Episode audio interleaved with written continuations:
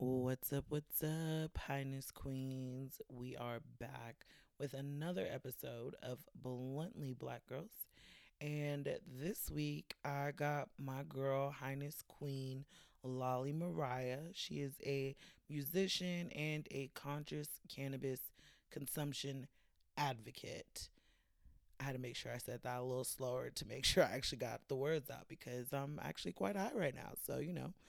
But yeah, Lolly Mariah joins me and we talk about quite a bit, including being in relationship with cannabis, Black women supporting other Black women, how she uses cannabis in her creation process and her performing process, my theory about taste buds and smoking.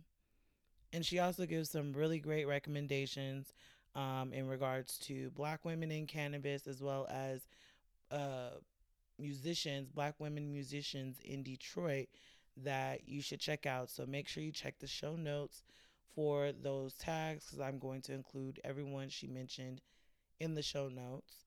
And yeah, we just had a dope-ass Sister Smoke session. I hope you guys enjoy it. And let's get high. So yeah, we can go ahead and just get into it. I love your glasses, by the way. Thank you. Yes. I love the shape. I get the same. I don't even know where my glasses are. They should be closer to me because I can't see. But, oh well, here we are. But yeah, I get told that my glasses are shaped like that and they're black. And so they're like, oh, you have your librarian glasses on today. Whatever. I love them. And I need to get some in purple. Yes, you should, because that's a vibe. Yes. So is purple your favorite color? Because I've seen a lot of purple on your page. So, fun fact, no. And the thing is, it's funny because, like, growing up, I hated purple. Absolutely hated. Absolutely hated. Don't give me anything purple. I didn't want purple. And then as I started growing into my brand as an artist, I was really colorful, but, like, purple was something that, like, stood out. And then as I connected with other businesses or brands or whatever, it was always, like, some purple element. And I was like, we're onto something here. Mm-hmm. So purple became my overall brand. And now I like it, but I didn't before. But I always say, if a pattern could be a color, then leopard is my favorite color. But since it's not a color, pink is my favorite color. There you go. So I'm assuming you went and seen Barbie and I haven't seen it yet. Me either. I actually don't plan on seeing it. So, but anytime I hear somebody, for no other reason, it's just not my kind of movie. I may watch it when it comes out, and that would only be because Issa Rae is in it, and I absolutely stand for her. But otherwise, no, not really my thing. But, like, all the pink lovers are coming out full fucking force for this movie. And I love it. I love to see it. I love to see the self-expression and all of the different, like, memes and stuff you see. And then, like, people really just literally doing everything pink. And it's, of course, on us. It looks good. Stop. Okay. Yes. Purple is one of my favorite colors. Purple and red are my two favorite colors. So when I seen it all over your page, I was like, yes. My royalty sister. Yes. Right there. So let me introduce you smoking with me today, because we didn't say that. So do you prefer Lolly or the full Lolly Mariah? The full Lolly Mariah. Okay. We let me introduce who's came to smoke with me today. And as you heard her say, it is my girl, Highness Queen, Lolly Mariah. I can't lie, and I keep wanting to say Lolly Maria. I know, that happens all the time. I don't know where. Okay, so it's not. I'm like, where is this even coming from? It's not just you, unfortunately. Yeah, you know, they never get our names right. That's why I was like, let me be intentional and make sure I say this correctly, because I know a name means something. Yes, it does. So curious, is that your given name or is that your artist name? That's a difficult question, because it was given to me, but it was not my given name at birth. Ah, okay. Yeah, so Mariah is my government middle name. Like, that is, like, on paper. Lolly came from my little brother and sister. Aww. They couldn't say my name when they were younger, so they started saying Lolly, which just turned into Lolly, and I hated it. Just like I hated purple. I was Clearly, things grow on me for some reason.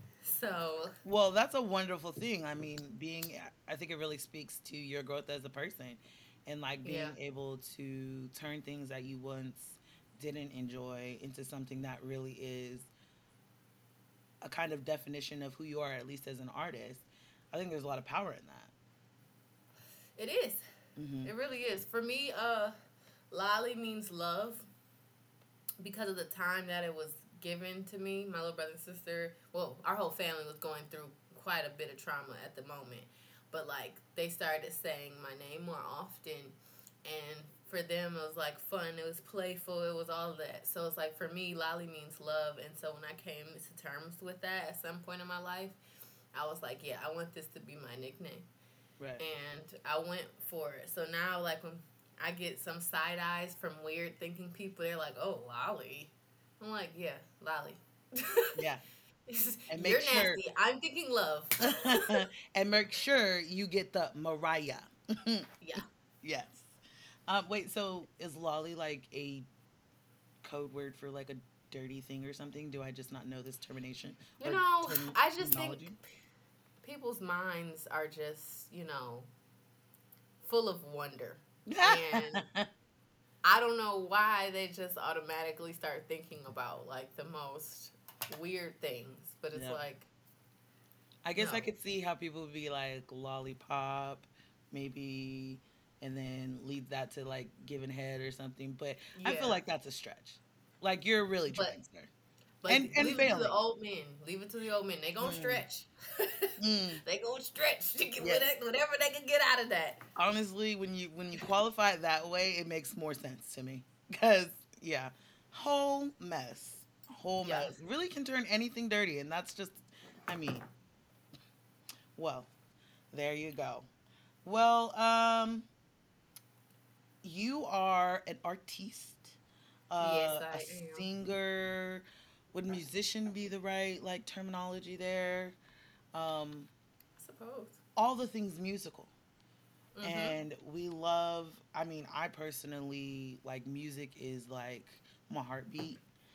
So, and, you know, cannabis keeps me sane. So music and cannabis just very much go together for me. Yes, indeed. As I'm sure, yes, like you said, with you and with many, many other people. So tell us about your relationship with cannabis. Yeah, so let's talk about it. I'm going to tell you about my first experience a little bit later. Mm-hmm. So... but I did want to share, so, like, when I first kind of learned, I grew up in, like, a really strict religious environment, so, like, you hear cannabis is like, oh, no, that's the devil, okay. Mm-hmm.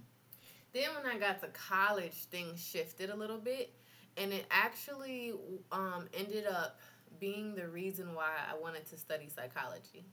Mm-hmm. So, like, for some people, they're like, oh, weed makes you lazy, which it can, depending on the person, you know. Yeah, and depending on the strain. And the strain. Yeah. But for me, like, it literally pushed me to study, like, go to school more, what? Right. Yeah. So, it's always been something that I've thought to be, like, really interesting how it connected, you know, the mind and body, just the full mind-body experience that comes with cannabis.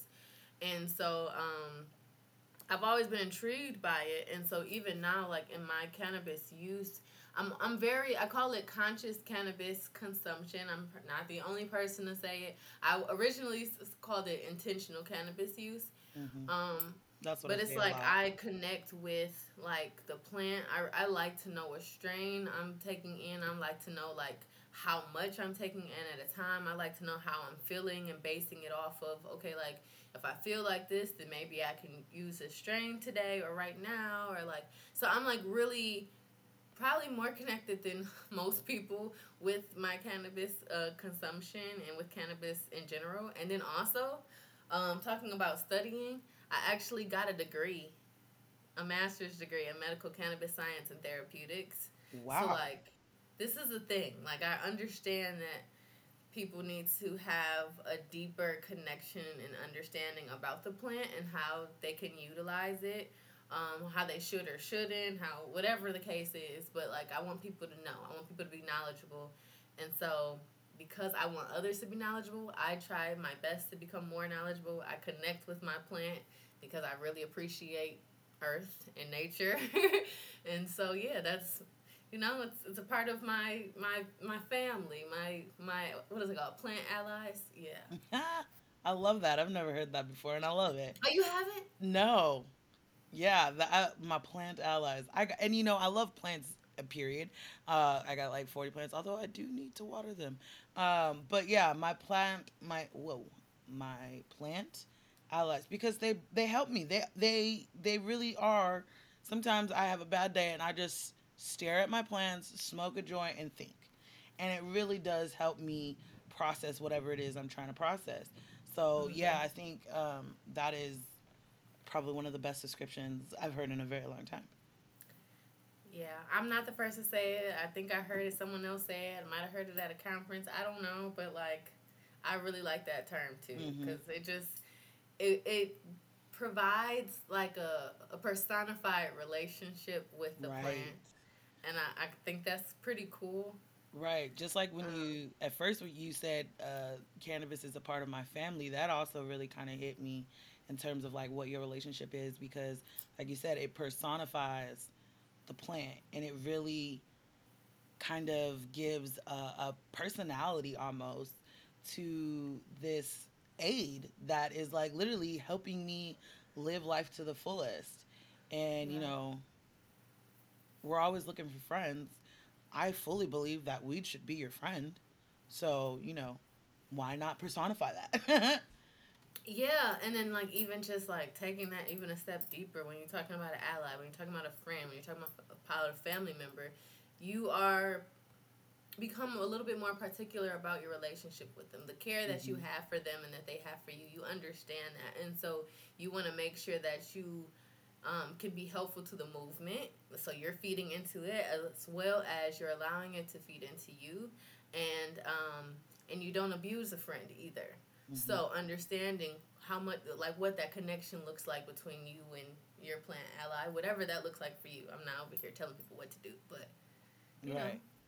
Right, whatever. And again, I think finding happiness in whatever that terms looks like for you. Again, as long as you're not hurting others, or as long as it's not at the expense of others, I think that's the life goal. Yeah. Yeah, and again, why not do it high? This, like, my motto for life. Why not be high while doing interblank? Yeah. Bad. I love it.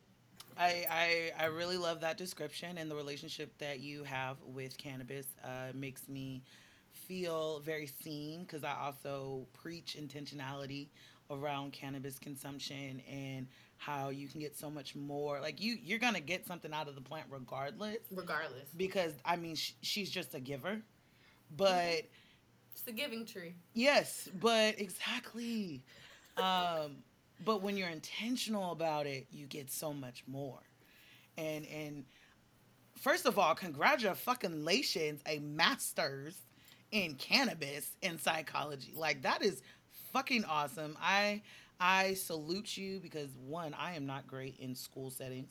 So you did that shit. A master's is, I know, is like not no easy feat. It's not no short journey. And to do it in cannabis, like it blows my mind that that's even a thing. And it makes me so happy to hear that that's a thing, because it should be. And to see the first time that I'm even hearing about it to be from a Black woman is just so inspiring. So inspiring. Yes. Congrats. We gonna, yes, thank you. Take a hit. I literally, though, would not be here without other Black women in the cannabis spaces, though.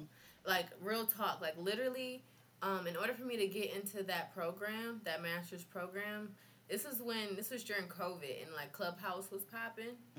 And, like, I was like just on the cannabis, you know, conversations popping in, and I literally just asked at the end of one, I was like, I appreciate this conversation. I also am looking to get into this school, and I would love letters of recommendation in exchange for some type of service I can provide to you.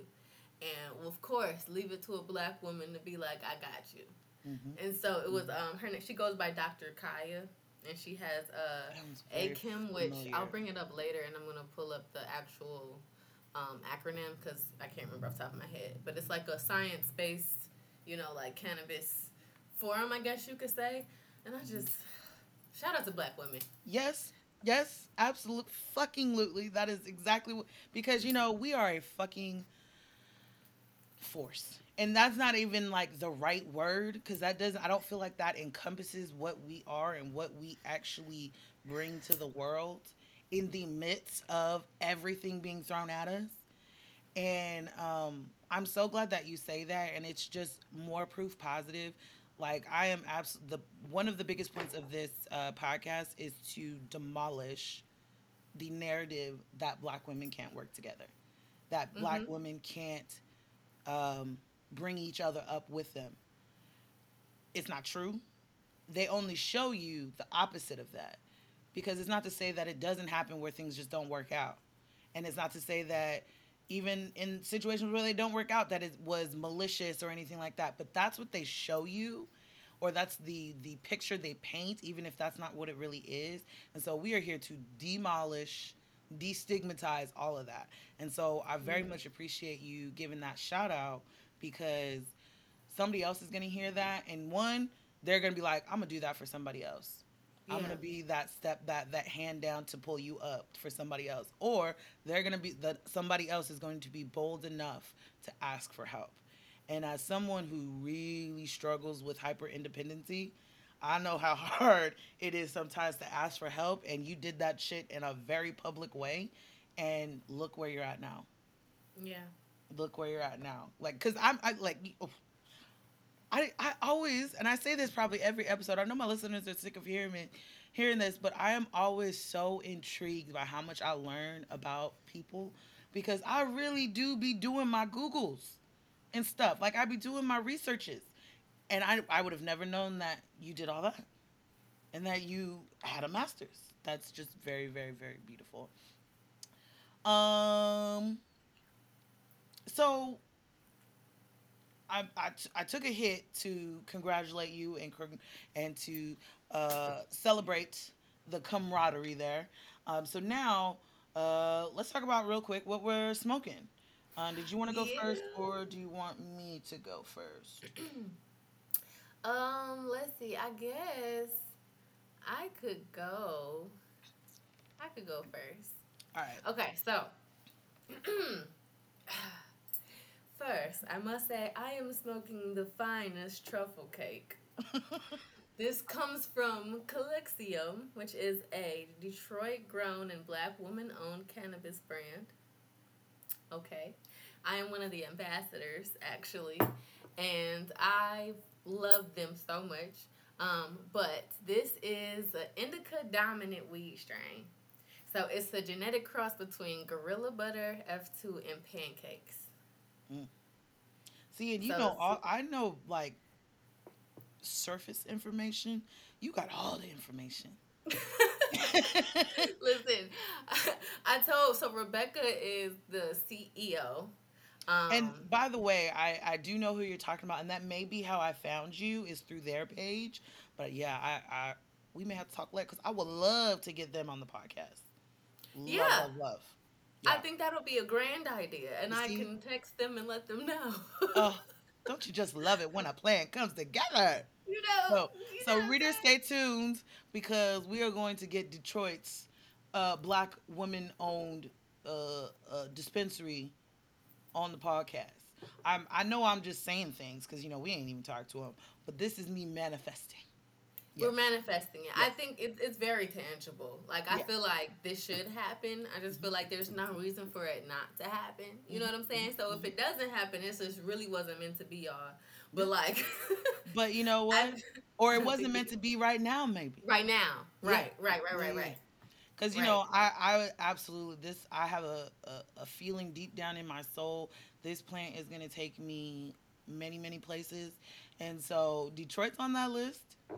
So it may not be right now, but yes, I'm manifesting that. I would love to have them on and talk to them about building that brand and just like all the stuff they went through and the successes. All that, amazing. But I'm sorry, I cut you off. What you smoking? Oh yeah. So no, that was good. But yeah, it's truffle cake. So it's a really nice like chestnutty flavorish. I always get my flavors wrong. It's like it's the same thing with like whiskey drinkers. They'll be like, "Oh, this has a touch of vanilla." And I'm like, "Where do you get that from? It tastes like alcohol." I got none of that. But I keep saying I really want to get to the point where I can taste those flavors, but I also feel that I smoke joints a lot, so maybe my taste buds are just like burnt off.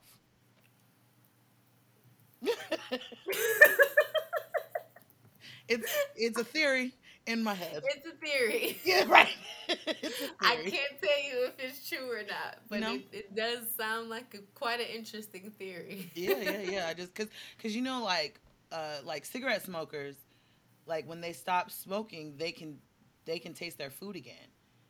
Or they're like, wow, because the hot air, I guess, or hot smoke isn't like burning their taste buds every day. And so you would think that it would be the same with cannabis. I mean, although cigarettes have a whole lot of fucking chemicals in it. But it sounds good. Yeah. I mean, but see, that just makes me think like that would mean that the smoke that you're inhaling though would be like burning your tongue, and I don't feel like that smoke is that hot. But maybe it depends on like what's the burning point of a tongue. And this is what this truffle cake makes you do. Okay, I just wanted to let you know this is what the truffle cake will make you do. We have a deep ass conversation about tongues and taste buds. Dude, you see what I'm saying? Super random, but like I had this teacher in high school, my Spanish teacher. She had the longest tongue I've ever seen in my life. And it was so weird. It's like one day she was trying to tell us something. I don't remember what it was, but she's like, "Yeah, well, at least you don't have a really long tongue." Oh, I think it was right, because what kind of comeback is that, right? It was related because I was saying how like I couldn't get my tongue pierced, or I could, but it would look stupid because my tongue is really short, and so it would have to be like at the very tip of my tongue. And she's like, "Yeah, but mine is like super fucking long," and we're like, "What?" I swear to God that her tongue rolled out of her mouth like a lizard. Like it like literally rolled out of her mouth. I'm pretty sure she could touch the bottom of her chin. It was crazy. It was the craziest thing I've ever seen. Yeah. But was that like the mask? Remember the mask? Yeah, exactly like that. Exactly like that. It was so shocking that 17 years later, I still fucking remember the shit. Yeah. Life moments right there when your teacher tells you she's got a fucking lizard tongue. That's crazy. Yeah. Anyways, that sounds amazing. Yep. It got us talking about tongues. So, I really have to get out to Detroit just so I can try. I don't know if I'll do the indica dominant because I try and stay away from indica. Okay, so this is indica dominant. So, because I'll be sick. But I'm relaxing at home, Like, I'm really calm right now. So this, because they have different effects lines and stuff. So they have like chill, calm, create. So this is calm. So like, Yeah. I was going to say, so because I've noticed the movement towards or the movement away from classifying things as sativa, hybrid, indica, and more towards the effect that it gives you. So like you said, chill, create, whatever.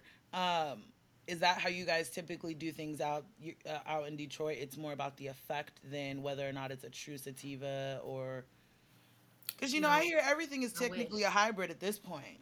Yeah, no, everything... Okay, so hold on. Let's actually clear the air. I'm about to say something like, sorry, guys. I'm just going to blow your mind a little bit. Everything is indica. There's sativa, there's cannabis sativa, cannabis indica.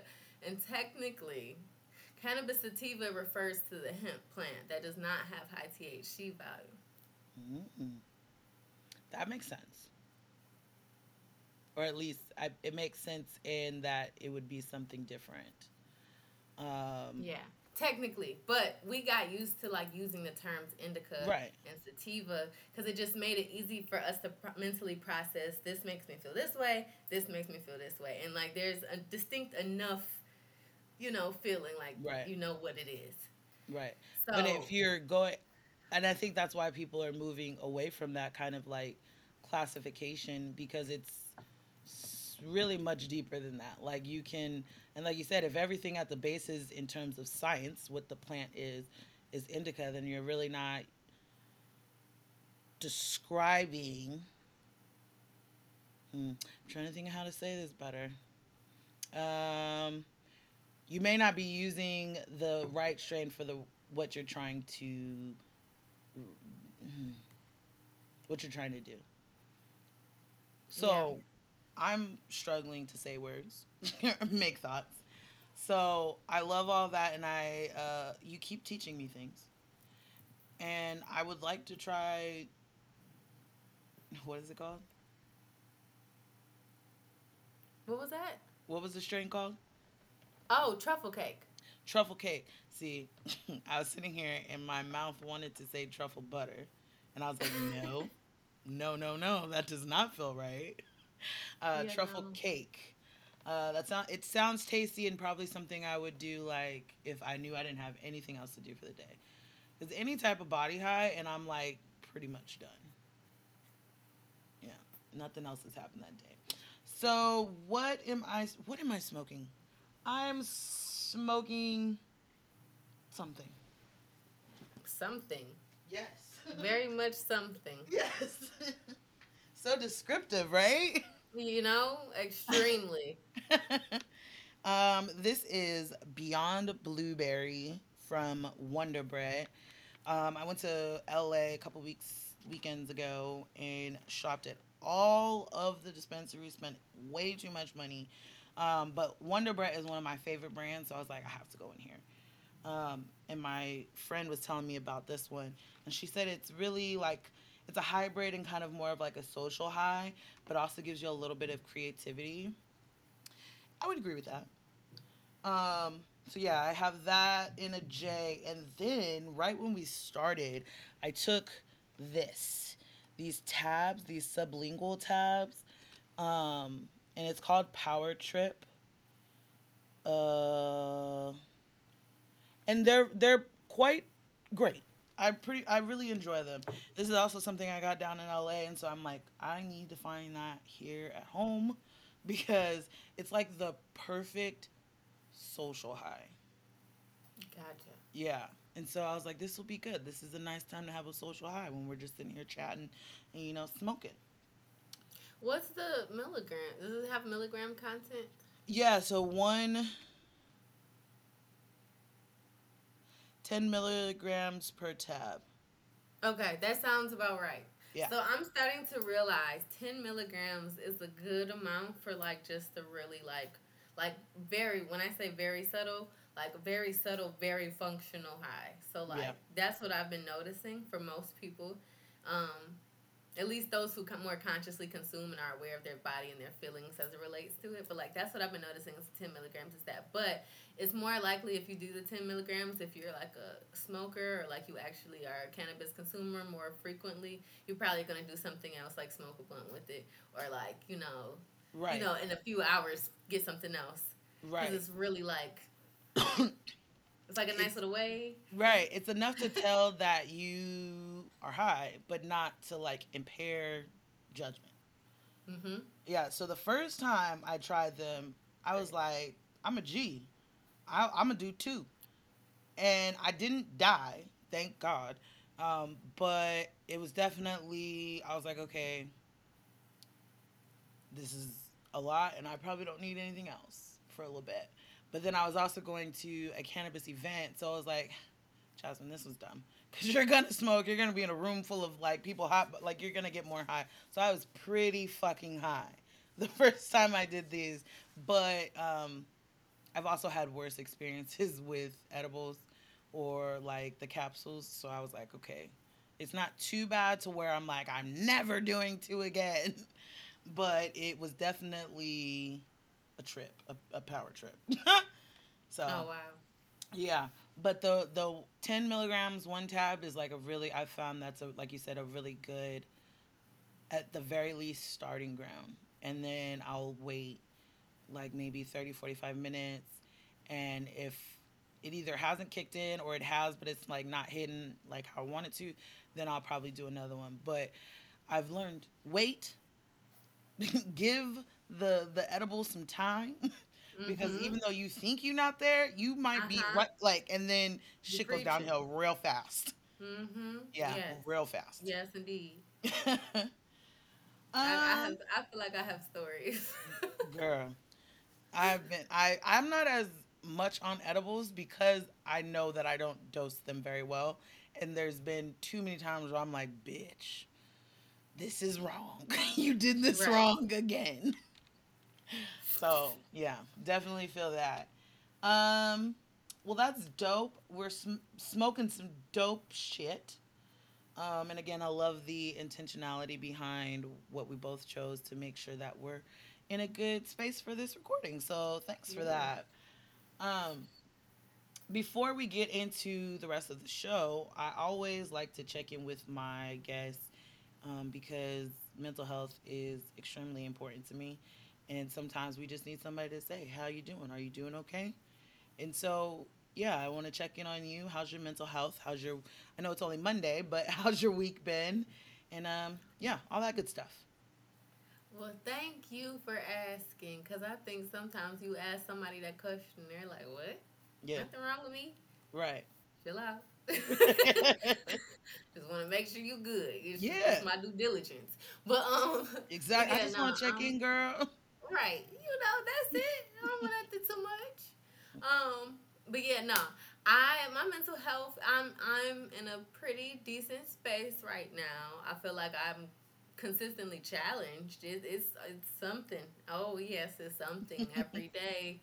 There is something else to like battle with a little bit, but like I've been really winning over, you know, my obstacles. Yes, I have been overcoming obstacles, and I've been like, you know, winning over like the negativity that's in my own mind. Like I've been doing a pretty good job this week so far, as of Monday. And hey, you got to start somewhere. Yesterday was a day. No. Yeah. I had my challenges yesterday too, but like I think I'm doing pretty good. So I'm grateful for that. I'm in a good space. I want to be here. I want to be here tomorrow. So, I think we're doing good. How about you, though? Well, how is your mental? You know what I'm saying? Like, you asked me, I got to ask you now. Right, and I appreciate that. Well, first, let me say I'm glad to hear that all is well over there. Every day is always a challenge, but you got to find the good, and it sounds like that's what you're trying to focus on. Controlling those negative thoughts, girl. That's like real work.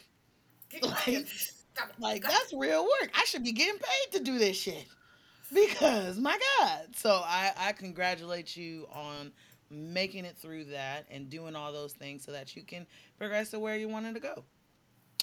And then to answer your question, I've this week has been a test in patience and controlling anger. If I'm just going to be 100% transparent. And there are situations that I think I could have handled better, in terms of letting somebody provoke me to have a reaction that I no longer want to have. And so I still feel very good, you know, about what the situation, but I also feel really good because I don't think I would have been able to step back and say, okay, this is where I could have done better a year ago. Right. And like that type of accountability and reflection is something that's super important to me and the people that is around, that are around me. And holding myself accountable in that way made me really feel like, okay, we're progressing. Because I think people have a tendency to expect out of others what they don't even do themselves. And that's something that I want to be better at. And so this situation helped me really be like, okay, that was you putting into practice what you're asking other people. And so it felt really good to have that moment. Like, even though I was saying this is what I should have done better, this is where I went wrong, like, it still felt really good to be able to have that reflective moment. So I would say my mental health is actually doing very well on the other side of said argument that I had. And I kind of am like, I've been patting myself a little bit on the back this last few days, because I'm like, you didn't go nuclear. And you reflected on the situation. Like, are we an adult? Is that what we're trying to be? Like, that's what it sounds like.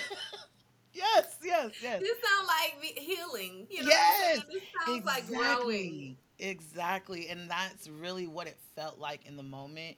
And I think I've been on this journey of trying to heal and trying to grow and be who I am and what that means for me. And I think this was one of those moments where I was like, oh, this is it. This is it, like, showing, like, this is me, this is the work coming into play. And I did well. Like, I passed the test. So, yeah. That's where my mental health is at.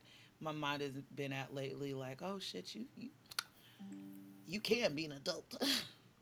Even though we still don't want to pay these bills. But, you know, everything else. Yeah. So that is just, that was fun.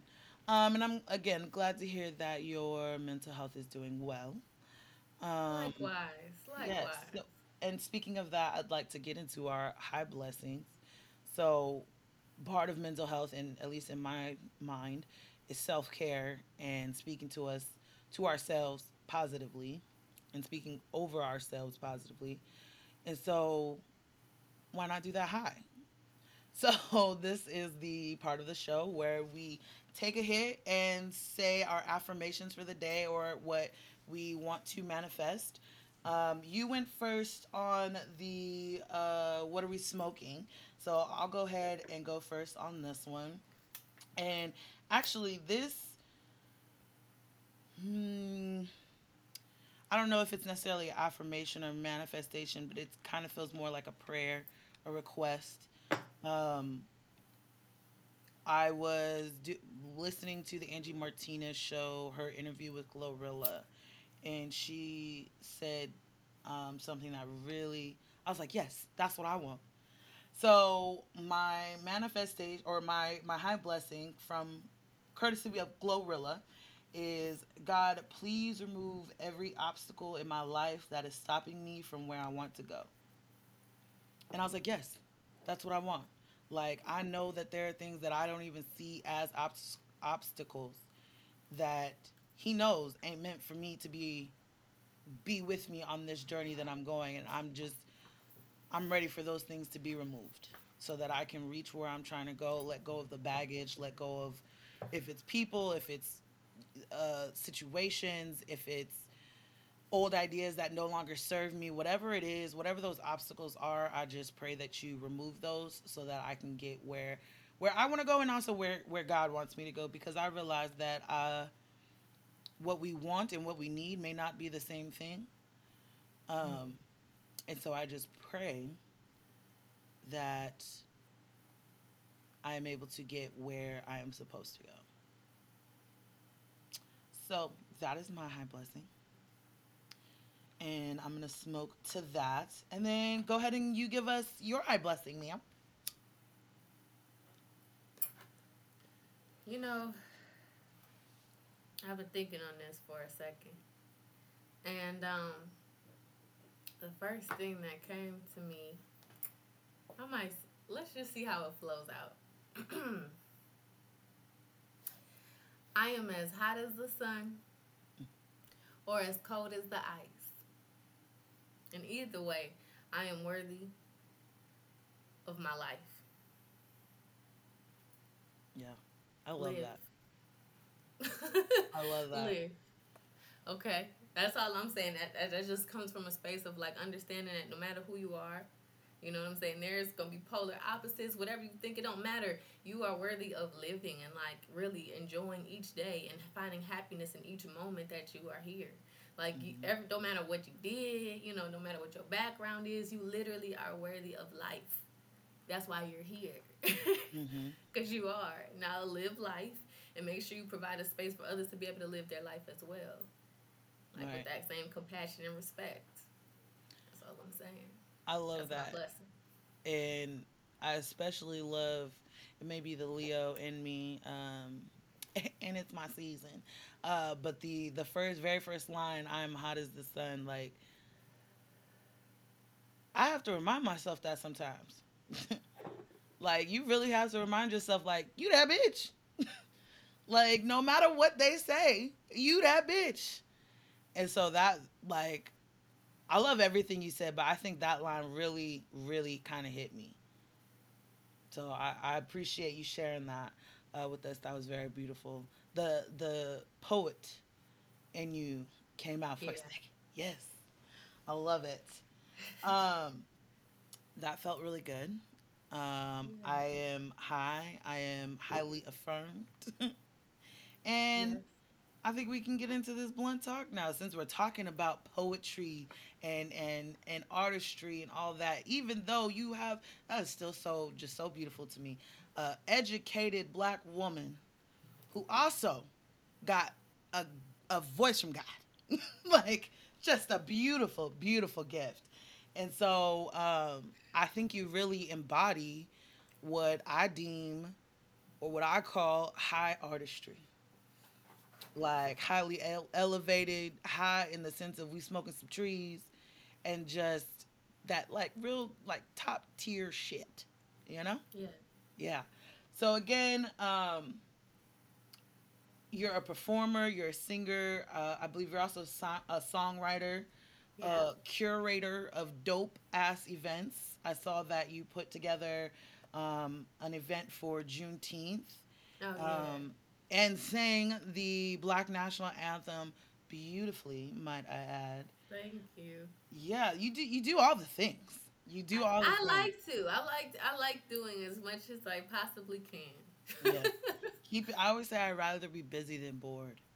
Like, yeah. Like, but there are times when I do need to rest and and all that, but like in totality, when you look at the bigger picture, I'd rather be booked than bored and broke. Yeah. So I wanted to talk about breaking into the industry, the music industry, following your artistic passions, and just grinding really hard as a Black woman in this space. So tell us your story. Like, how did you get started? When did you decide, like, yo, I'm going to put my stuff out there and people are going to love it? Yeah, so, let's see. I've been singing since I was able to sing. So music has always been something that's just been in my nature. My uncle was a jazz pianist, and my mama always listened to jazz music on the radio and, like, everything. So it's just, like, it really framed my music. And then I was in school. When I was in school, I was always in choirs and everything. But... there was at one point I was in I was in college, and my aunt, my family friend, my mama's friend, she hired somebody that I knew that I went to high school with for some event to perform. And in my head I said,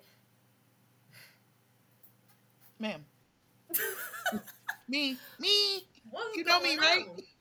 So then I realized. I said, oh, my family don't know that I do this for real? Period. Okay. So I started doing this for real. Like, I was like, no, I got to.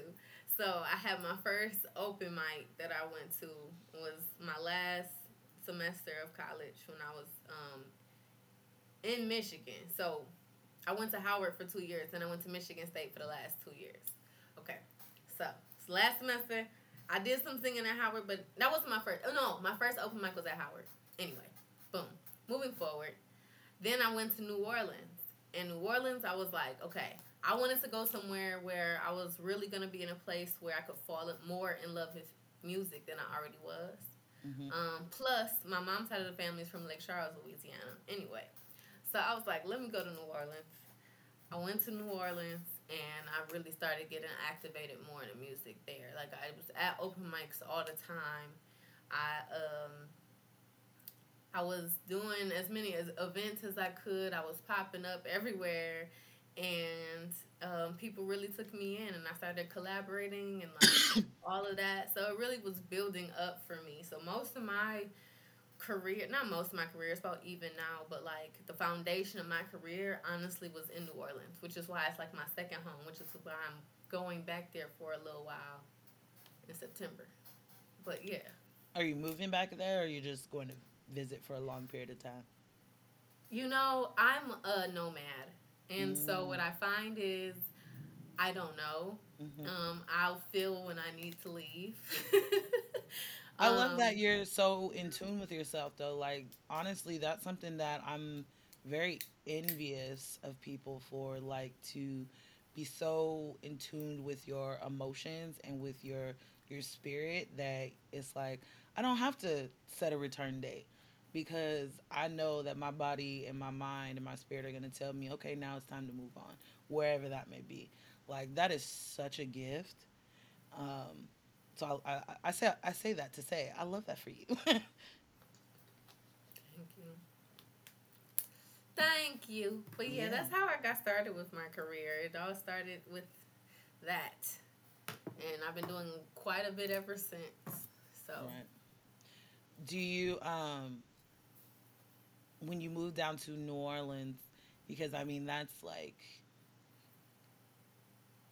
That's a big market, especially for live music, singers, and stuff like that. So did you find that transition was difficult, breaking into that kind of community, or especially as a Black woman? Because I know I hear, like, Nashville. Yeah. That it's really, really hard to make it as a Black woman. And mind you, this is very anecdotal, so I have no idea if this is true. I just want to preface that. Right. But, you know, you hear stuff through the grapevine that because it's country music town, that's not supposed to be our music. So breaking out there is actually really hard as a Black woman singer or songwriter. Did you find that in New Orleans? To be honest, New Orleans is such a diverse space.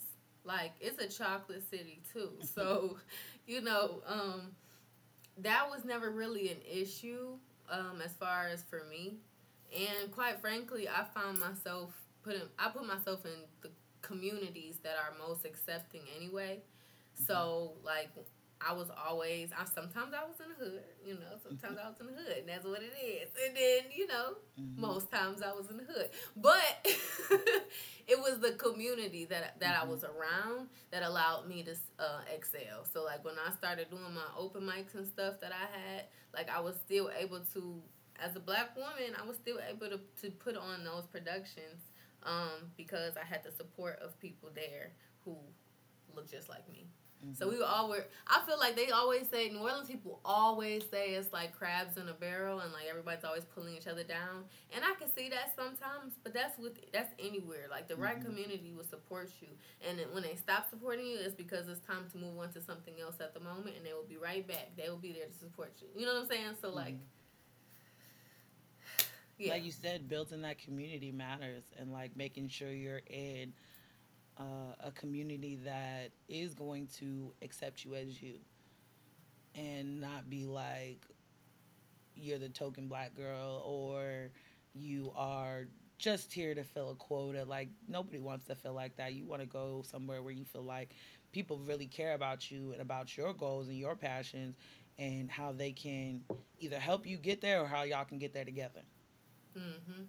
Yeah, I love to hear that that's the type of community that you found down there again, because they say that community is not out there. Like you said, people from New Orleans will tell you themselves, oh, it's a crab in a barrel type of mentality out here.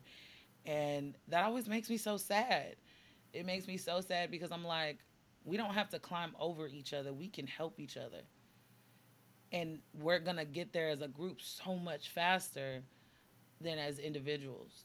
Not to say that individuals won't make it. You will. But one, what are you going to have to do to get there first? Like, what are you willing to compromise in terms of your integrity, your values, your morals to get there just to say you got there first? And then on top of that, you get up there first, you up there alone. You ain't got no friends. Everybody wants friends. Like, who you celebrating you getting there with, right? Right. And so it makes me so sad to hear that. But like you said, that's not the whole story. Like, there's more to the story than that, and you just have to find those people who also are like-minded, who know that we can do this together. If I can help you, great. If you can help me, great. But there ain't only one spot at the top. There's, like, a whole bunch. Yeah, I don't even want to put a number on it because there's, like, so many. Yeah. So what does the process look like for you? Like, when you are getting ready to write a song or sing or perform, like, what does that whole process look like for you? All right. Well, that's a couple different processes. Let's see. When writing a song, the process could be really different. I could have a life experience that makes me think about one thing, and I hum that thing, and I'm like, oh, okay. Then I hold on to it, and I start writing more, and I just keep adding more and more and more until I have something full. Or writing a song might look like I'm literally just freestyling, seeing whatever ideas I have. And maybe I have a beat, maybe I don't. But when I do have a beat, I might be able to record something either on my phone or my computer or somewhere. And then eventually I have, you know, a full idea. Sometimes songwriting looks like literally me sitting down and actually, like, I'm going to write, which doesn't actually happen as much as the other ones, which I feel like I need to write more. But, yeah, I have that. And then, okay, when it comes to performing, so when I perform, I like to get my set together beforehand, of course. But, like, I like to know the flow. So in my head, I create, like, my own playlist. And I create them on Spotify sometimes, too, whenever I have a show. So, like, I'll put it on Spotify. I'm like, this is the list of the songs I'm going to sing. This is how I want it to flow. And then, like, I practice it, and I fill it out. And then eventually I'm like, okay, yes, this is it. And then I go to my show, and I perform it. And it's usually pretty lit. Have you ever, like, gone to do a performance and, like, technology was just, like, not fucking with you that day? Yeah. I feel like that happens. Singing through it, like, singing through it can be so difficult because you're, like, you just got to make sure you stay on it the whole time and then figure out how to land because clearly we are crashing. So that's pretty much it. There's been times where, like, the music didn't work. I had to go a cappella, or I had to, like, do a different set, or, like, whatever. Things have happened like that. The one thing I absolutely hate the most, which I realize I'm paying dues until I start getting paid enough to be able to pay a sound engineer. But, like, the one thing I hate is when my microphone is, like, not loud enough. Like, if I don't have a monitor and I can't hear myself, it's the worst thing ever because it's hard for me to, like, I think I have near perfect pitch. I can't be like, that's an A, that's a B. But, like, I can, like, I know exactly what I need to hear and how I need to sing it. But if I can't hear myself, then it's like, you don't know. Just keep going. So you're going off of muscle memory because you can't hear anything.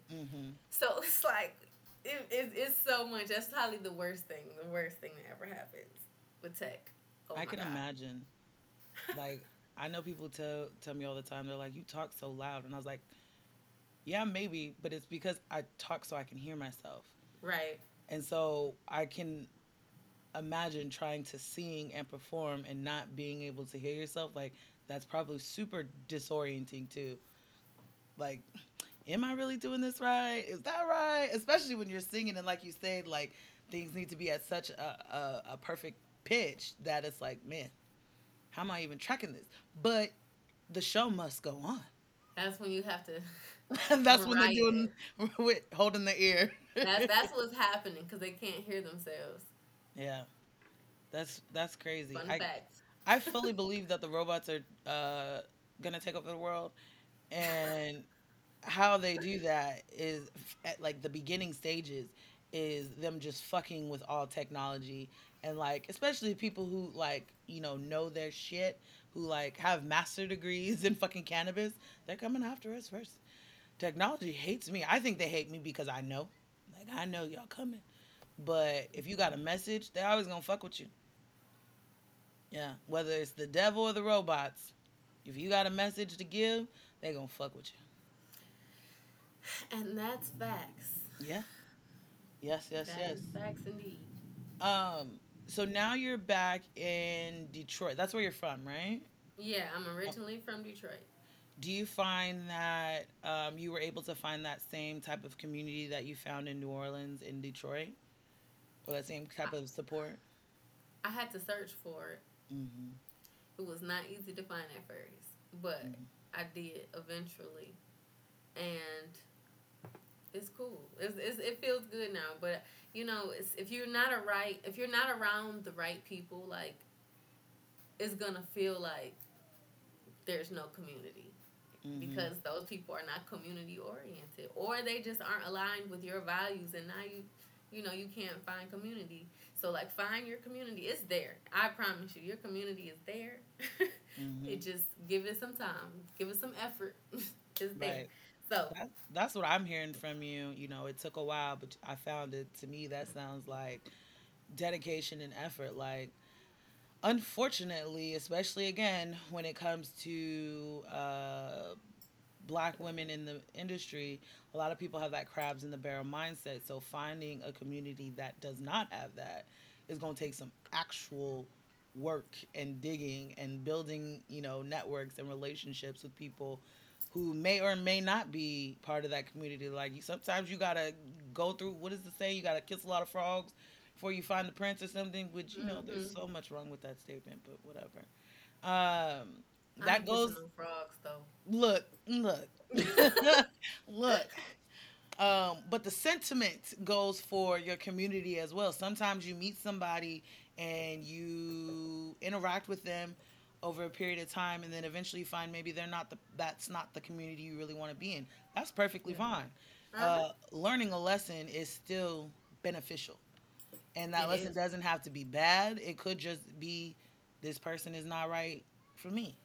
And that's nothing against you or them. And I think having the perseverance to continue to look for your community, even if you are not finding them right away, is courageous. Because I'm looking for mine. And you know how many times I just want to be like, you know what, I'm going to go back in my hole. I'm gonna just go back to watching Netflix and smoking by myself. Right. But you gotta keep pushing. Yeah, you gotta keep going. Yeah, and that leads to like what else I wanted to talk about is like just grinding hard and like keeping that perseverance, especially in the music industry. Like, there's so much talent in this world that being discovered is actually very difficult. But that doesn't take away from your talent. Mm-hmm. And I think that is something that's really hard for some people to handle or maybe deal with, is like understanding like you got to grind. Again, especially as a Black woman, we have to grind 10 times harder than anybody else just so that we can get a foot in the door. How do you deal with having to be better than maybe somebody else just because you are a Black woman?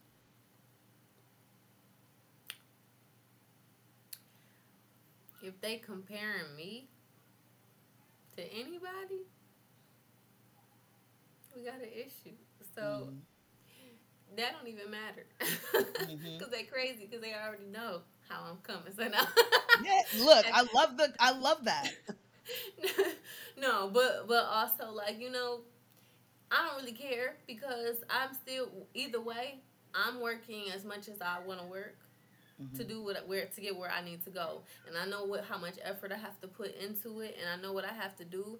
And if, you know, that's the thinking, I don't want you to choose me anyway, because our values aren't aligned anyway. If you have to pick and choose based off of race, our values aren't aligned anyway. I'm not doing this because I care for, like, how the industry could sometimes function. I'm doing this because this is, like, my outlet. This is something that I'm connected to. This is something I want people to find value in. So if I got to work harder to get a certain level, I'm not worried about that level because I'm going to get where I need to go. I love that. The end destination is what you have in mind, not necessarily... Yep. Plus, ain't no stopping me. What? Right. Like, not necessarily... Better yet, not following somebody else's definition of what successful is and how to get there, and, like, defining it for yourself and saying, I'm going to get there regardless. Let me just define what that is, and then let's get there. Okay. I love that. I love that. You are so inspirational. Like, truthfully, like, just very inspirational, very uplifting. Your music is very inspirational and uplifting. And it just really made me feel like you center on love, self-care, and, like you said, telling yourself that you are enough in a very beautiful singing voice. What do you think inspires you? What gives you those words and those feelings in the moment of being creative? I would say life itself is, like, really inspirational to me because it's, like, it's so many elements. It's so many things that are interconnected, like the birds affect the number of bugs in the ground and the grass. Like, it's abundant. You don't even know how many blades of grass it is. And you have, like, it's like, you know, it's so, life is so amazing. Or even, like, our stories in life and the things that we've experienced, like, that's the thing that comes to me when I'm, like, getting ready to write or create something.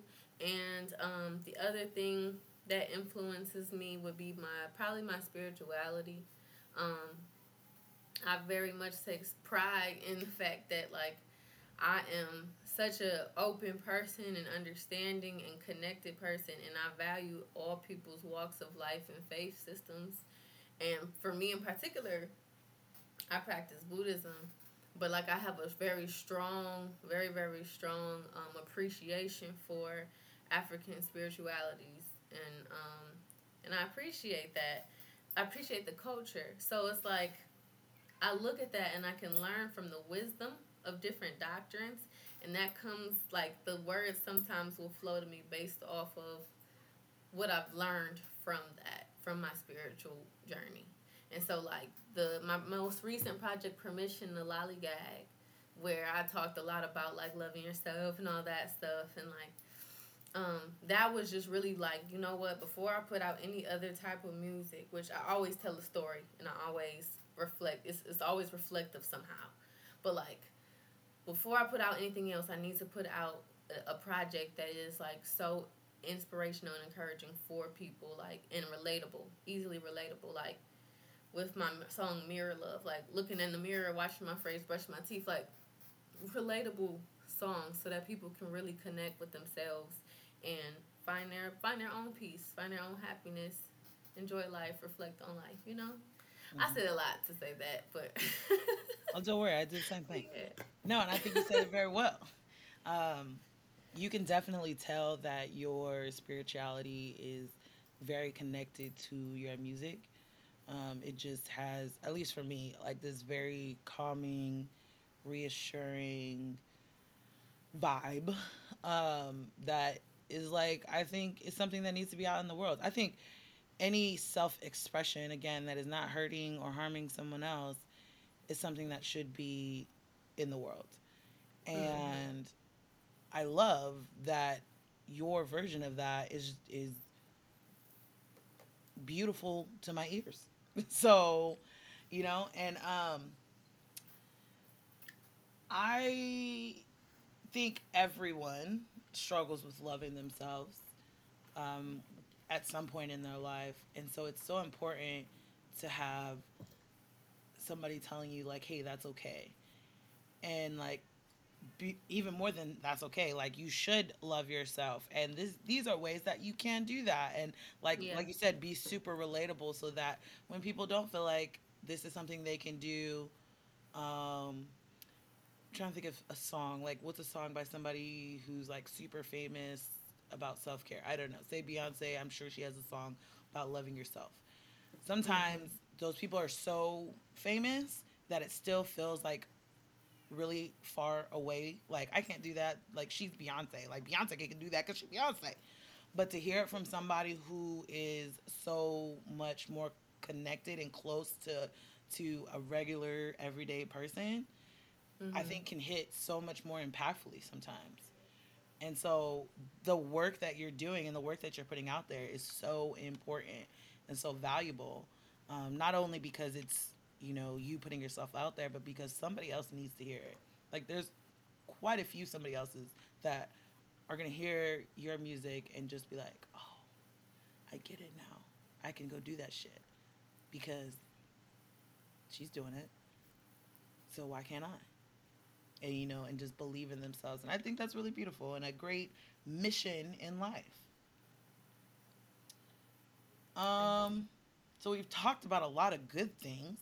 What are some of the struggles that you have faced getting into the industry, getting into the music communities that maybe you didn't think were going to be things you had to actually deal with until they actually popped up and you're like, oh, this is a thing? Yeah.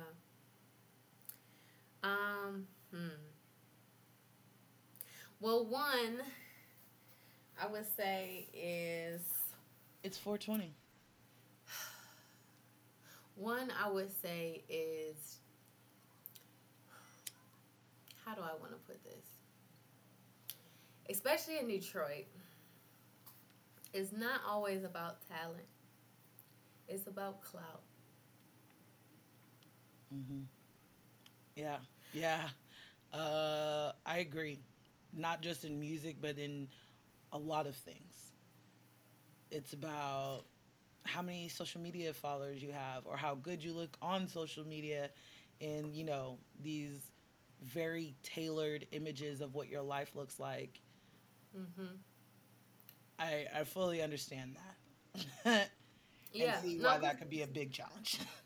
If you think about it this way, I relate everything in Detroit to pimp culture, okay? I'm just going to say. But... it's like, it's that gaudy, flashy, like, you got to look a certain way. You got to present yourself a certain way.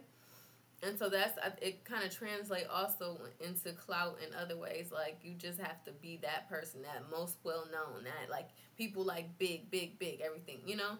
So, I found it sometimes hard to kind of maneuver in the industry because of that. However...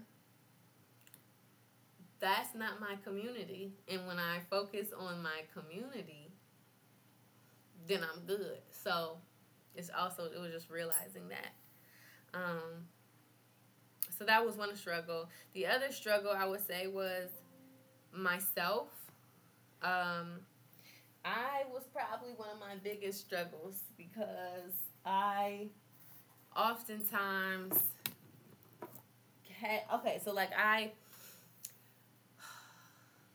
I'm not the best at memorizing music. I just told you a secret. Okay.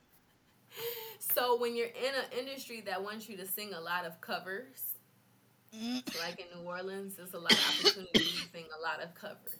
Right. It just was like,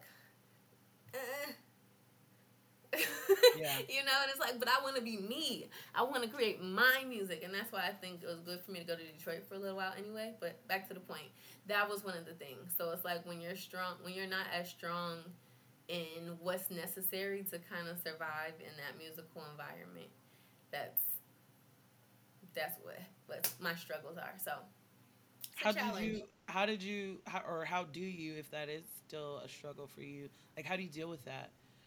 Do you just go somewhere else where they don't want you to do covers, or like, what's the... Yeah, so what I kind of did that, but also, like, I started to better connect with the songs that I sing. So, like, instead of always focusing on, like, I have to sing this song because they like this or they like this, I just focused on, like, what type of songs do I like? What songs do I already know the words to? And that's kind of how I navigate that space. Every once in a while, though, there is a classic. I'm like, okay, I gotta learn it. Like, at some point, I need to learn that. But yeah, most of the time, I just do what I connect with. Like, if I can connect with the song, like, it tell my story, or like, I just love it, I'm gonna learn the words. Mm-hmm. So, I love that how your response is not to 100% just like never do covers again, but how you pivot and find a way that makes work for you. Like, okay, I'm having trouble remembering these songs I really don't give a shit about, or I really maybe even don't like. So let me find the ones that do, and that's going to make it easier for me to remember them. Like, mm-hmm. finding ways to tailor your own path to the same end goal is so fucking clutch. Like, life is always going to fucking throw lemons at you, and pivoting is a skill that I suggest everyone learn, and you pivoted and found a way to make it work for you. Yeah, that's beautiful. I feel like I say that's beautiful a lot. Random thought. So what about cannabis? What if any role does cannabis play in your artistry? Yeah, cannabis. You know, cannabis allows for a certain level of consciousness. And for me, like I mentioned before, how, like, it made me want to study psychology. Like, so my connection with cannabis has always been a deep thinking, you know, type of situation. Mm-hmm. So when it comes to my creativity, it's like, I like to consume cannabis when I write sometimes, because it's just, you know, like, it does give me a different perspective on how to feel about certain things as I come up with them. Sometimes I get newer ideas. I also, I like to, when I'm, like, recording, sometimes I'll smoke before I record sometimes, just to really vibe out, like, really connect with the music, so that whatever I put out and record sounds really good. Like, so it plays a role in my artistry. And I like to smoke probably about an hour before a show, depending on what type of show. Sometimes it could be right before. It just depends. It depends on how, like, intense the show is. If it's a lot of moving parts that I got to remember, like, I got to be here, then here, then here, then I'm like, okay, about an hour before the show or a half hour before the show, and then, like, I do my thing. Yeah. And then for sure afterwards. Cause so it helps, like, helps with the anxiety? Yeah, mm-hmm. But I can't, depending on how much I gotta do, you know what I'm saying? It just depends on what time, because if I use cannabis right before I have to do a whole bunch, I kind of freak out. I might forget my words, I might whatever. So, like, I have to time it for myself. Oh, but so it's still a good part of my routine as I prepare. So if you do it, like, right before, it can actually intensify your anxiety. Exactly. Right. And see, and that's why, excuse me, that's why it's so important to be intentional, or, like you said, conscientious about your consumption, because that's important information to know about yourself. Like, you don't want to get up there and then be like, oh, shit, I should not have smoked this. Right. Yeah. So do you, because you are, your voice is your tool, does smoking ever, like, fuck with your voice or your throat cords or whatever? So I'm a paper planes only type of chick. I don't know what that means. You know what I'm saying? Paper planes only, meaning I only fly with papers. You feel me? We only elevate with the papers. So I did that because when I first started smoking, I would use like the wraps, and I have asthma. I had asthma as a child. Me too. I still do. Yeah. So my asthma got so bad, and I'm like, why am I having more breathing issues? Wait. Mm-hmm. It's the wraps. Mm-hmm. So I started with papers, and when I tell you, I only have any type of asthma problems when I get like really sick. Mm-hmm. But besides that, I'm cool. I exercise. I do whatever. I'm cool. So like, the papers changed the whole. Like my lungs appreciated me for doing that, and so that's why I don't ever want to like throw it in anybody's face. Like, you know, don't do it. You know, don't smoke those. Blah blah blah. I can't tell you what to do. Mm-hmm. But I care for your lungs, you know what I'm saying? Mm-hmm. And I know the difference personally. Like, I had one time, I love my friend. She's going to hit me for telling the story, but I'm not going to say your name, friend. Okay. But I had one friend, and she rolled up her papers, and she asked, like, what is it, fennel, whatever. Anyway, she adds that to it typically. And I'm like, I don't smoke tobacco. I don't do it. And she was like, oh, okay. She didn't take me seriously. So she had rolled it up and she added her stuff. And when I tell you, like, immediately that night, like, my asthma was on 10. Like, I'm glad I brought my inhaler, but it was terrible. And it's like, so for me, because I'm so sensitive, that just shows me how great of an impact that has on my personal lungs. So I can only imagine anybody else. And that's just where I come from. So anyway, paper planes only because it helps my lungs, so my breathing capacity is good, so I can still sing. My throat isn't feeling like it's burning, you feel me? But I still have to be careful about how much, you know, because it's still combustion happening. And, yeah, paper planes help my voice. That's why. Mm-hmm. Love that. That is a possible, what's it called? Gem. Forgetting words. That's a possible gem for any aspiring singers out there, that maybe you try papers and that helps you not, you know, burn your throat and your vocal cords. So, like, do you have a go-to strain for when you want to write a song, or, like, what's your go-to strain before you perform?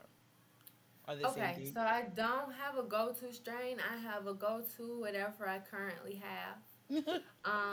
So that's what I typically do. But I will say my favorite strain of all time, and I actually don't know if Calyxeum has it or not. I have to double check. But my favorite strain of all time is Mimosa. Mm-hmm. I love Mimosa. It's not. I wouldn't say my favorite, but I would say top 10. Yeah, definitely top 10. It's a really nice, like, elevated, social, and you can't beat the citrusiness. Yeah, I love. Really, and then also, I just love having a mimosa joint and a, like, actual mimosa. It just feels right to me. Yeah. It does. I didn't realize I was going to love it. I can't even remember the first time I had it. I just knew that I got it, and I was like, yeah, this is nice. And then I got it again, and I was like, oh, yeah, this is that, yeah. And then I got it again, and I was like, this time I'm getting it on purpose, and I did it. And it was just the perfect. I'm like, this is my, like, mimosa me down. Like, this is what I want, mimosa. So we know what to put in your stocking for Christmas this year. Okay. That. And listen, I don't drink very much, but white Hennessy. So just mimosa flower and some white Hennessy, and you're good to go. I think I've had white Hennessy maybe once in my life, but I can't remember delicious. What I thought of it. My dad got it, and he didn't want to share because he got it when they went on a cruise. And it's expensive. Yeah, and he didn't want to share. I was like, just let me taste it. Why? What do you mean, why? Because who doesn't want to say they've tried white Hennessy? Like, that's the thing. We're black. That's what we love, Hennessy. Yeah. Yeah, but I can't, now that I think about it, I can't remember what I thought, because he literally gave me one shot. You need to have another experience with it. I'm just saying, because, like, it's, like I said, I don't drink, for real. I don't drink often. But white Hennessy does something to me, and I will drink that. And it is, like, so smooth, and it's, like, kind of, like, I want to say like sweet but smoky. It's like the most beautiful flavor ever. Yeah, white Hennessy and mimosa. I'm trying to think what alcohol would I pair with my favorite strain. Well, but my favorite strain is Tropicana Cookies, and that's because it helps me focus. So I don't drink when I'm trying to focus. So I don't know what I would. But again, I do love mimosa and a mimosa. Like it just, I'm very much a matchy person. So I will absolutely go make a mimosa just because I'm smoking mimosas. And because why not? So love that. We'll have to see what other combinations the listeners come up with, their favorite combinations of alcohol and strain. I'm very interested in this now. Yes. Yeah. Who would be some of your dream collabs? Like if you could collab with anybody, who'd be on that list? If I could collab with anyone. Okay, so my favorite artist is Erykah Badu. Oh, man. Do you know what I would give to smoke with Erykah Badu? Drink some tea with Erykah Badu. I mean, like, I'd pay. You know the meme where it said, would you take like $1 million or would you go to dinner with Jay-Z? If that was Erykah, I'm absolutely going to dinner. Because the wisdom and knowledge and just the vibe, I'm sure, from just being in her presence, priceless. Yeah, I agree. Girl, if you do a collab with Erykah Badu, I'm going to be front and center at your show. You know she has a weed brand now. I just, yes. Come, like Erykah, and Miss Badu. Let me come correct. Miss Badu. If you out there and you see this podcast, which I hope you do. Yeah, me too. Please know that I'd be more than willing to be an ambassador for you. And I am rhyming too. I am not trying to. Please. Yes.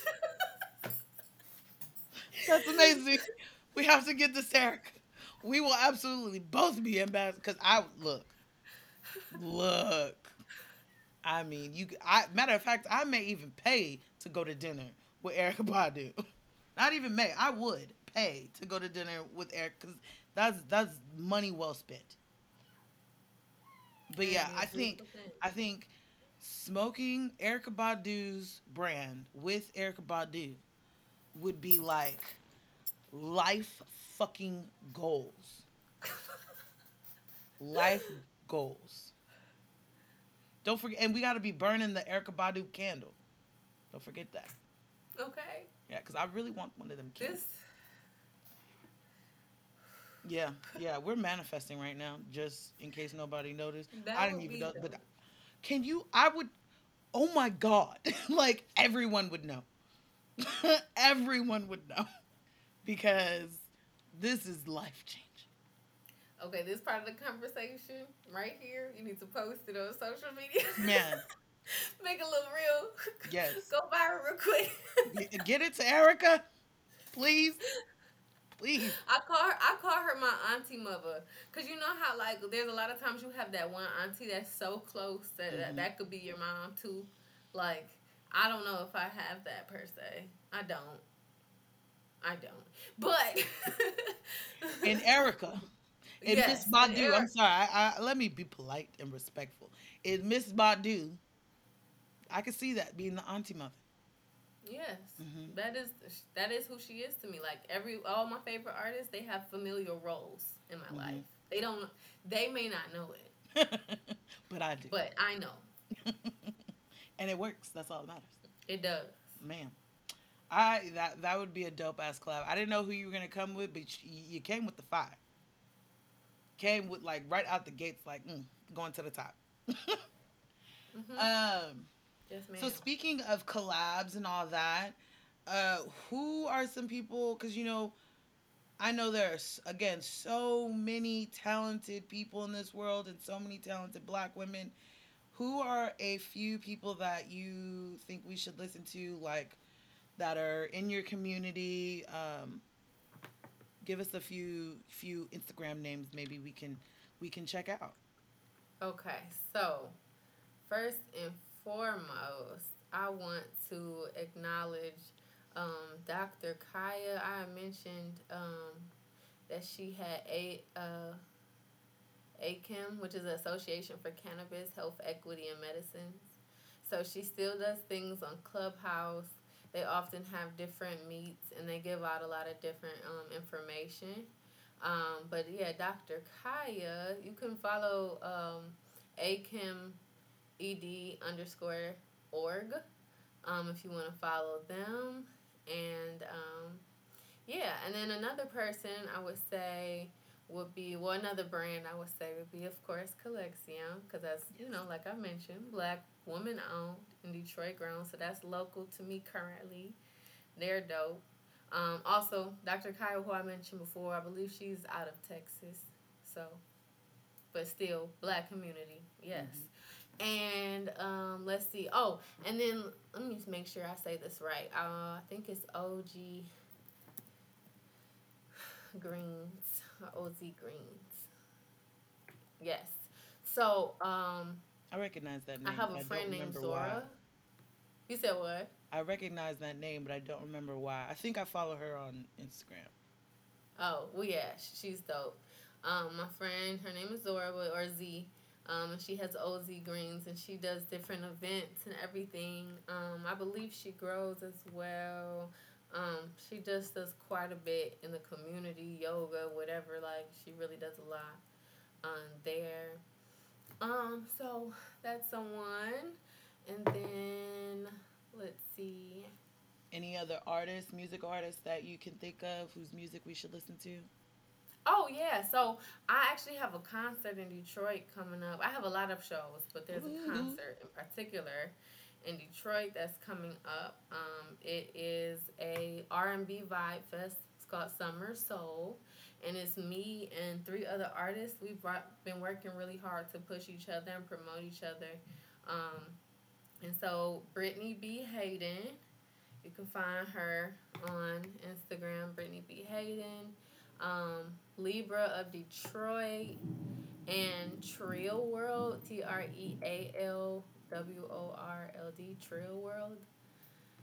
Those are three artists that I'm currently, you know, collaborating with. So, if you are in Detroit, August 27th, 4 to 8. You know, make sure you get your tickets. We are also looking for sponsors. There's sponsorship levels. There'll be booths and everything. So hit me up.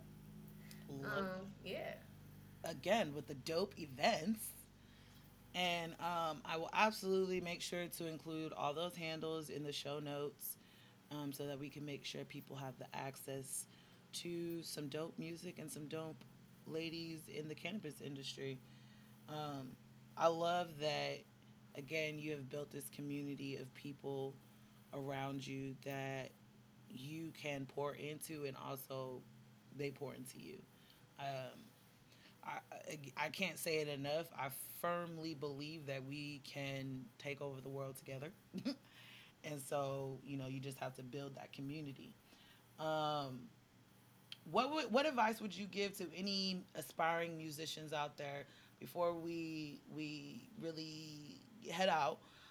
What's a couple gems you may be able to drop for the aspiring next Lolly Mariah?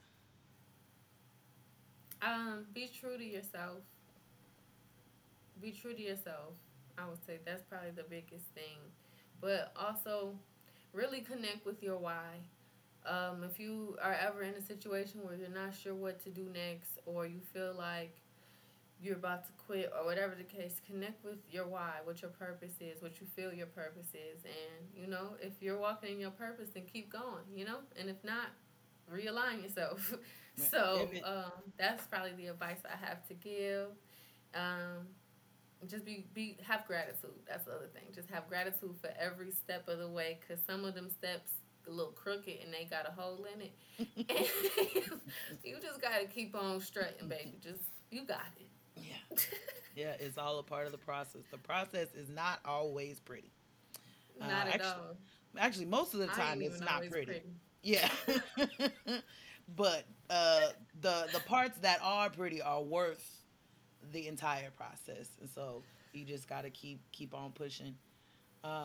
I love that. I love the be true to yourself, because I think that's probably the greatest advice anybody could give anybody.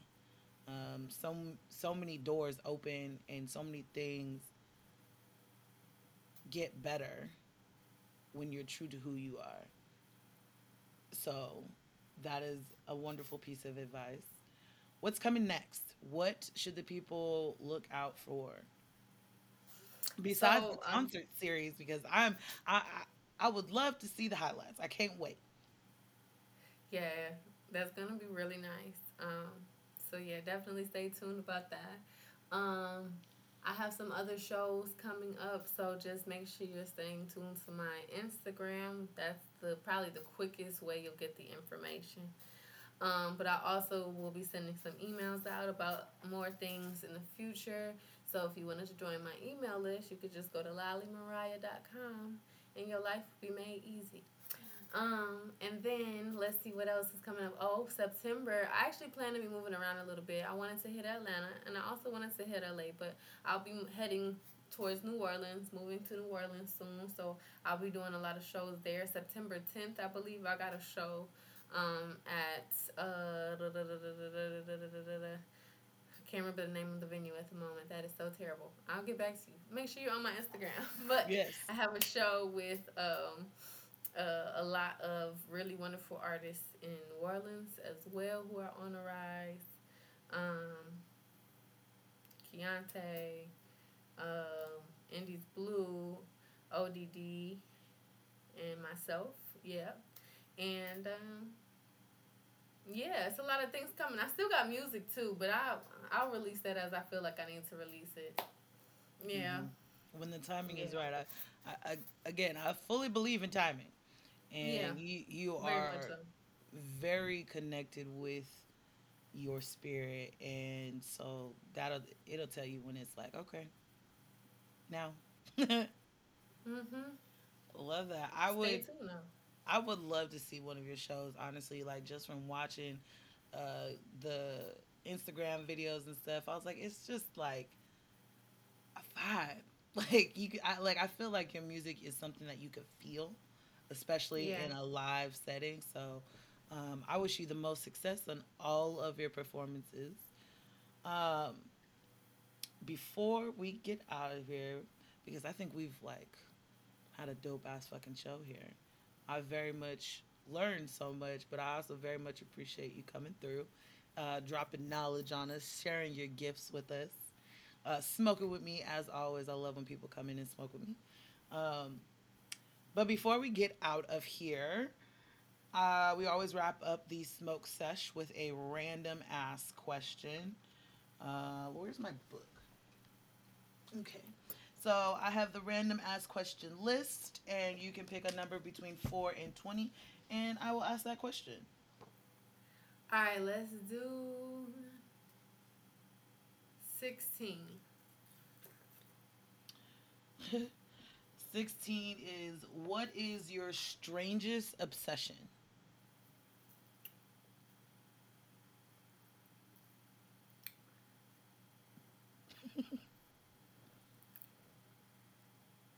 What is my strangest obsession? What is my strange? Do I have a strange obsession? I really don't know. I'm trying to think. Like, what do I really? I don't know. I'm trying to think of mine. I think my mom would say socks, but I don't know if that's really strange. But also, like, it sounds really weird, I know, but I like the feeling of skin, like skin to skin. Like, I used to sit here and play with the extra skin on my dad's elbow. Oh, yeah. For hours. Or, like, I would rub my brother's earlobes. They have really big earlobes for just hours. And it's very soothing. But I also don't really like being touched. So I don't know what that is, but I would say that's probably my strangest obsession, is like the feeling of skin. That sounds so weird. Hey, it is what it is, though. I would say for me, I don't think it's an obsession, but, like, I guess I obsessively think about it. So, like, when I was younger, I had a science teacher that explained the bathtub and, like, how bacteria grows and stuff. And ever since then, even when I clean it, I've had to stand on my tippy toes when I take a shower. I don't like putting my whole foot on the ground. And I've done this since I was in high school, and I can't stop. So I like stand like a Barbie. I was going to say, so you're walking around like Barbie in the shower? Yes, in the shower. But maybe that's why my leg's so strong. You know what I'm saying? It might have been justice. I mean, the grip you have to not fall. Like... Your calves better be toned. I could barely stand on my tippy toes to like reach something at the top of the cabinet that I can't normally get to. And you taking whole ass showers. That is, I mean, you know, get your exercise in wherever you can, girl. And I like long showers too. Oh my God. So do I, but I could not imagine. I normally get out of the shower when my feet start to hurt. And so my feet would be hurting in 2 seconds if I was standing on my tippy toes. It's nothing to me. I can't, like, I literally just can't put my feet down. Like, it's something that just, it's like a phobia. So, random, but, like, are you a bath person? No, unless it's, like, a super, really nice tub. Yeah. So, I will take as many showers as I need to. Uh-huh. It's just... I'm not a bath person. No. And it's kind of, like, I'm not as bad about having my feet on the shower floor, but it's kind of that same thing. I'm like, you're sitting in a soup of your own dirt. I have to shower before I take a bath. Exactly. And so I'm like, and by the time I finish showering, I'm ready to get out. So there ain't no bath. Like, if I want to relax, I could go lay on my bed. Yeah. So I do understand I don't know if it's necessarily logic, but I understand the thought process behind not wanting your feet on the ground, because that's how I feel about baths. But that's definite commitment on your end, because your calves have to be top notch. Yeah. They're pretty strong. You've been building them. So... There you go. That's hilarious. I need to pick somebody. Yeah.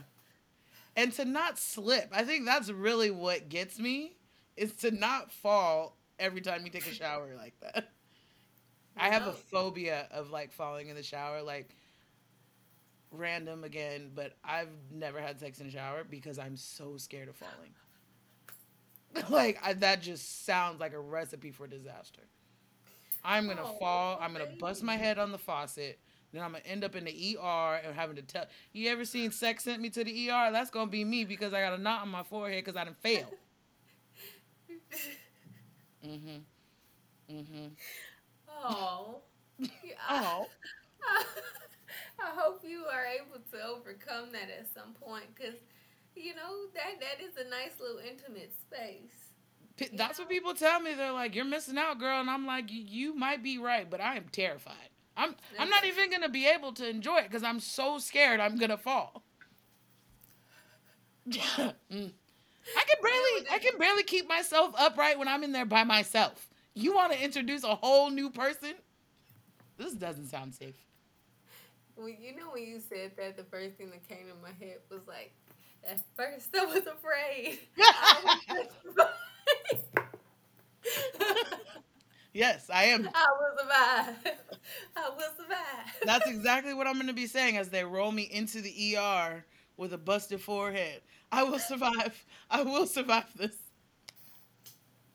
Yep. Mm-hmm. Mm-hmm. I believe that. That is hilarious.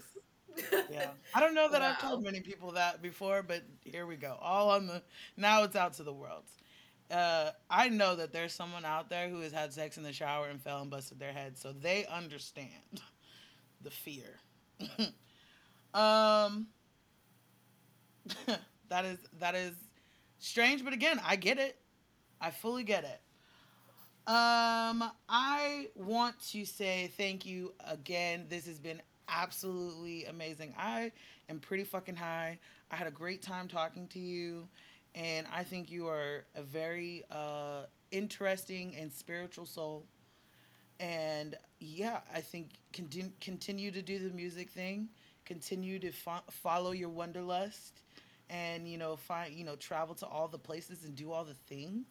Because I would love to live vicariously through your Instagram stories.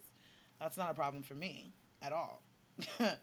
So, yeah. I think that this sums up another episode of Bluntly Black Girls. Once again, Lolly, thank you. And you want to tell the people where they can find you? Yeah. So, you can find me at the Lolly Mariah. And I say the because I'm extra, but it's spelled like the, T-H-E, Lolly, L-O-L-L-Y, Mariah, M-A-R-I-A-H. You can find that on any social media platform pretty much. And then you can go on Spotify or Tidal or wherever you listen to music and look up Lolly Mariah. You can go to lollymariah.com. You can go to the Phoenix 360 app and, download a Lolly Mariah app if you would like, or, do that. It's a lot of different ways, but just look up Lolly Mariah and I promise you will find me. Yeah. Somewhere. That's she said, Google me. And you Google will find me, baby. Yes. I love that. I love that energy. And you said the because I'm extra. That's my life. You need to know I am the Jasmine. Yes. Man, what? Okay. Swing my hair that I don't have. Okay. Yes. All of the energy. That. You got the energy though. Just swing the little energy. Yeah. I tell you, big Leo energy. It's my season, so I'm saying it again. Okay, period. Yes. And you guys can follow us at Bluntly Black Girls on IG and Bluntly BLK's Girls on Twitter. Visit the website, www.bluntlyblackgirls.com, for more podcast episodes and to order your Intentional Highness box set. Comment, rate, subscribe. If you are an aspiring musician, singer, songwriter, and you want to talk to Lolly Mariah, please send us a message. As I always say, don't be a weirdo, but definitely talk to us. We want to build community, especially with like-minded people who know that Black women are going to take over the world. It's not an if, but a when. And so if you're part of that community, reach out, talk to us. Let us know what you think about the episode. Any comments or questions for me or my guest today, hit us up. Smoke a blunt, drink your water, and fuck what anybody got to say about being a bluntly black girl. And we're out.